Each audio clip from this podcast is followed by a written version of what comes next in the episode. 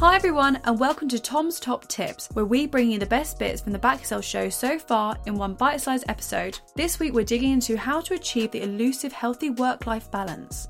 First, why is it important to maintain a good work-life balance? When Hector Hughes joined us on the show, he shared his experience with burnout.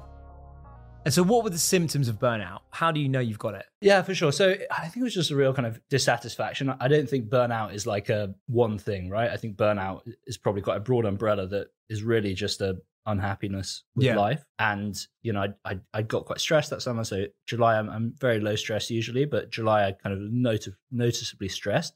So I learned transcendental meditation. The Beatles kind of popularized it in the 70s. So, you said you did that, and what what effect did it have? Just real kind of clarity. I, I just realized that most of what I was doing was just bollocks. Like, not just because I didn't agree with the startup, but like I was just wasting my time, like getting busy with stuff that just wasn't moving the needle. Like 90% of what I did was, was, so many was people, rubbish. I think uh, so many people can relate to that.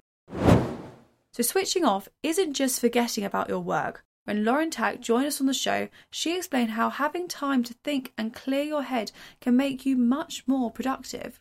Her top tip is to block out thinking time and go for a walk so you can really refresh your thoughts.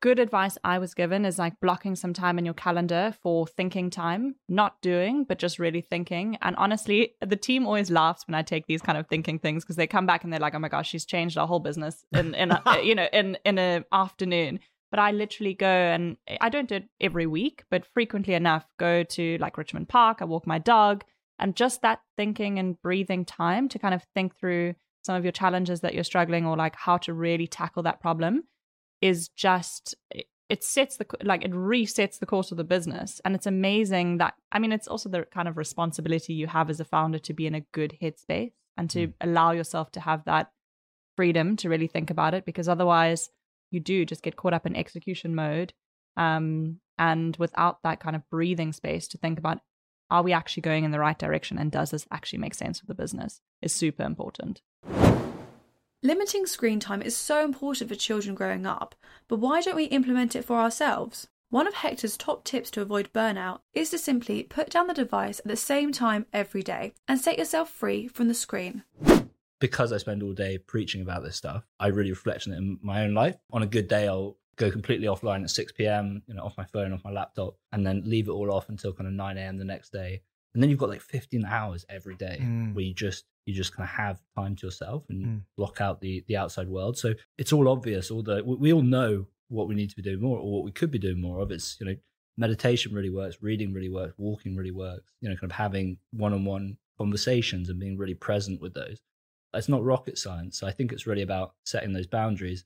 And actually, at the start, it's just kind of start small. And it's just not up and to the right. Like when I first started meditating, it was because I, I kept hearing again and again how it's such a great thing to do. And then, you know, I got started with Headspace and I like did it for a week, but then, you know, got bored and then, you know, didn't do it for a couple of months. And I picked it up again and lost it again. You just you just keep plugging away and you keep trying stuff.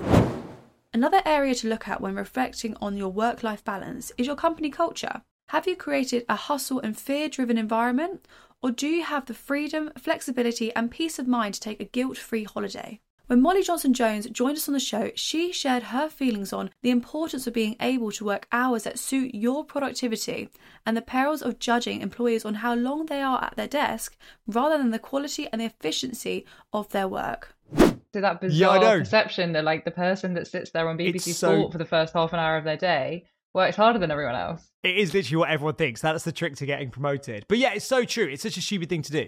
Um, it doesn't make any sense because people should be measured on their outcomes. They shouldn't be measured on how often they're working, how long Yeah. they're working, whatever. And you know, like anyone knows from like university, you've got some people who just sit in the library all day Yeah. working. That doesn't mean they're getting better grades. It just means that they just happen to be sat at a desk for a long period of They time. just and I, Um, I think it's um, like it's it's lack of productivity. I do really think that people are rewarded for procrastinating because it seems like you're just putting in the time. When actually, if you can be super efficient, working ten till four every day, great, do it. I'd much rather that. Exactly, than yeah. Someone sit there for twelve hours. yeah. That's it for today. All the episode mentioned will be linked down below, and don't forget to check out Series 4 for new tips and amazing advice.